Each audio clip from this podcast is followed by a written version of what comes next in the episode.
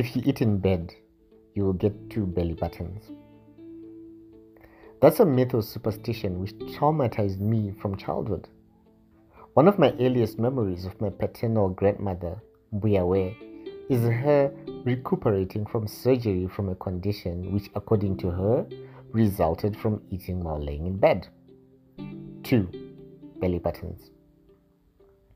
When I was older, I learned that Buyawe underwent a corrective procedure on a hernia.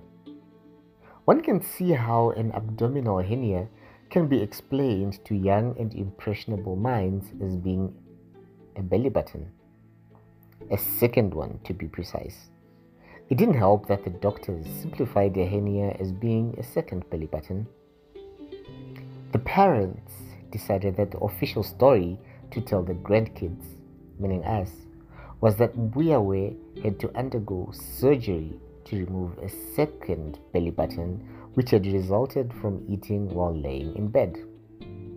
If you eat in bed, you'll get two belly buttons. That traumatized me. Even at my big age, I try not to eat in bed if I can help it.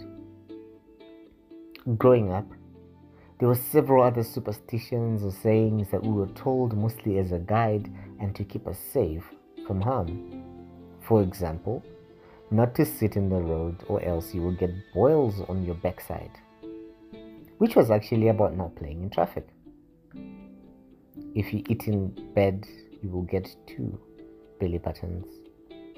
This was supposed to prevent the choking hazard that came from eating while laying in bed, not to mention the mess or the cockroaches, ants, and other creatures that might end up in the bedroom following the crumbs likely to be spilled from eating in bed.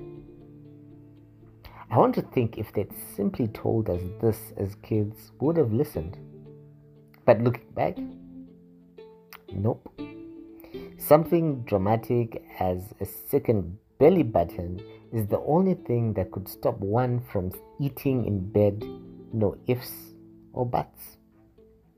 I'm old enough to know better, and I still don't do that. Any superstitions and myths that were drilled into you as a child